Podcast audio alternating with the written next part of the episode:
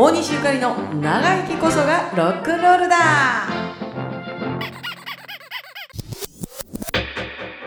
大西ゆかりです、シンラジです。えー自慢シリーズでうね、ん。もうほじくり出したらねいっぱい出てくるやろ。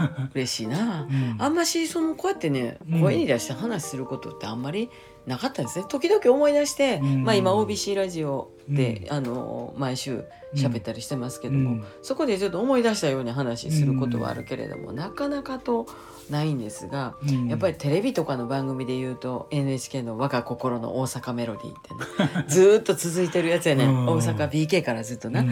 あ BK NHK のさ、ことをさうん。東京の NHK は AK 大阪の NHK のこと BK って言うんだよな。嘘そうなんだ。そうやね。AKAKBK みたいなね、うん。BK からの生放送でうんすごくこうこっちではねこっちの業界ではすごい、うん。あの出させていただくのはありがたいっていう感じの番組、そういうのも出してもうたりとか、あと若い子からね、うんアルバム参加をうん誘われたりとかしたのもこの辺、E.T. キング。E.T. キングのアルバムに参加したりとか、うんあと E.T. キングまあイトキンは天国行っちゃったんだけど、イトキンともデュエットをしたりとか、元大阪、えー市長平松さんね。ずいぶん前ですけどね、はいはいはいもう10年以上なるんやね、うん。平松さん市長やっておられた時に。あの、ウェルカム大阪でね、うん。大阪へどうぞみたいな、曲をデュエットさせてもらったりとか、うん。あとあの大阪に恵比寿さんってあんねやんか、うん。商売繁盛の恵比寿さんってな。今宮恵比寿の祭り、うん。これはまあ来年もないんかなもう密やからあかんかも分からへんけどね、あの吠えかごを言ってかごに乗ってうね、ん。大阪の町中の人、そこそこ著名な人がうん。吠えかごに乗ってうん。南を歩いて、うん。練り歩いて今宮恵比寿の恵比寿さんへ行ってはいはい。あの笹に飾飾りつけてもらうとこあるやん。ん。あこへ行ってね、うん。あの商売繁盛お願いしますって言いに行くうん。とこがあんねやけど、そんなんのこうカゴに乗してもうたりとうか、ん。結局この2009年のはいはい。声かご乗してもうた時に、うん。声をかけてくれた飾り物のなうん竹本さん言うとおんねんけどな、うん。その人がなトラちゃんああの去年一昨年行ったやろ、うん。あの人がこのこの頃から付き合いなんですよ。毎年、船くれた人でしょ。そうそうそうそう、ん。お兄さん言うてくれてからうん。ずーっとのお付き合いでね、うん。ずーっとそこで飾りを買うたりしてるんですけれども、まあ音楽的なことをこの辺りで、うん。大西ゆかりっていう大阪住んでるそういうリズムブルース歌う人歌謡曲を歌う人みたいな感じで認知されていった頃かな。うん。一人でやりながらもうん。結構いろいろとあのお話お声掛けをいただきましたですね。でもあれだね、うん。この2009年っていうのはね、うん。こうなんていうか新世界大西からと新世界がうね、ん。あの1月でさそうそうそうそう。ライブちょっとお休みしましょうって言った年だよね。そうです、う。んだから事務所も、うん。あの独立しそしてあの新世界ともちょっとお休みをして、でそれでも通天閣はね維持で続けないかんと思って、うん。一人でもやるんやっていうことでうん2009年の2月やったか、うん3月やったか私もうバンドが途切れたもんではいはい。新世界の人いいひんから、うん一人でカラオケでやったりね、うんうんしたのもこの頃ですうね。んなるほどうね。んいろいろああるんやなと思いながら、このさうん。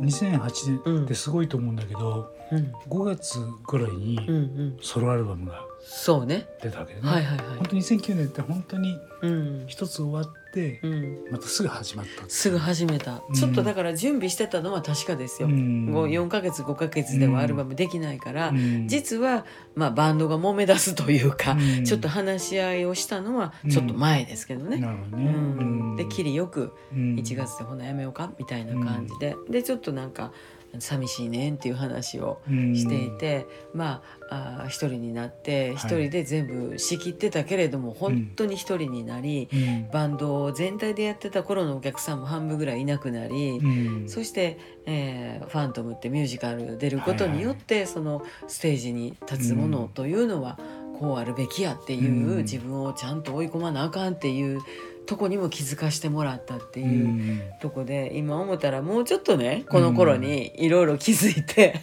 なんか厳しい自分に厳しく持ってやってたら、なんかもっと今えええのやろうかどうなんやろうか分からへんけど、この頃はこの頃で、うん。なんかめっちゃ一生懸命やっとったん。いやそれは絶対そうでしょ。うん、なんかほんまに一生懸命やっとってん。でちょうどこの頃ほんまにあの前から言ってますけど、うん。あの自らアルバイトもうん。しだした頃で、うん。あのほんまにねラジオの仕事とかゼロになった時があって、うん。これやばいということで、うん。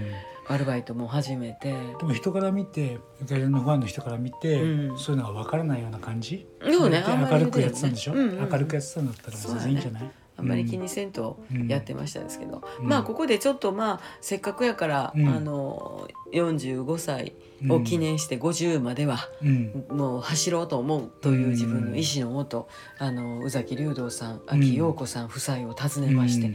アルバムをお願いします作ってうん。作りたいと思いますってお願いしに行って、うんえーソロアルバムの2枚目うん。を出して、うんでそうした時に、うん。ちょうど私ねうん。これはいはい。2010年に、うん2010年に日光大阪のうんジェットストリーム復活ディナーショーっていうことでうん。お声掛けいただいて、はいはいはい。2010年に出たんうん。ですよ。そう、うん。その2010年の日光ホテルのジェットストリームって、実は私これもしかしたらおもろいかなと思って、うんここで歌えたらおもろいなと思って若い頃にテープ審査でうん応募したことがあるとこやって。はいはいはい。でそこ滑ってん。あそこで落ちたのにそでなんで出れたの？う分からん。オファうん。すごいじゃんでうんでもうディナーショーとかもやってたしねすでにね。うんだからかもしれへんけどこれはすごいな。98年とかぐらいですよ、あ98年ぐらいにうん、テープ審査で落ちそう。て2010年にオファーが来て、そうそうそう。でディナーショー。ディナーショーやってるんですよ。お晴らしいね。これも自慢ですね。いい自慢だと思うよ。そうでしょ、うん。まだもうちょっと自慢あったりするんですけど、うんあのあとはね、うん。国歌斉唱をまたやったまたやった。知らなかった、うん。バスケットボール、バスケットボール。BJ リーグのうん。大阪府立体育館で、うん。またあの国歌斉唱したりしております、うんそしてあの共同通信のコラムを書いたりとかうんしていて、なんかいろんなそうそう。すごいな。いろんなことをするしてた感じやね、ん。この頃ね。活躍してますね。本当に本当に。自慢になるかどうか分かりませんが、うん。あのやっぱりいろいろと出させていただいてたような、この10年前にいろいろあったという、そういう自慢でございます、う。ん。次回はさ、はい。インターナショナルに行ってくんない、そうね。アジアですけどね。韓国の話しましょうね、うん。ほなアジア行きましょうか。はい。大西ゆかりとシングルトラジでしたアンニョンチャオチャオチャオチャオ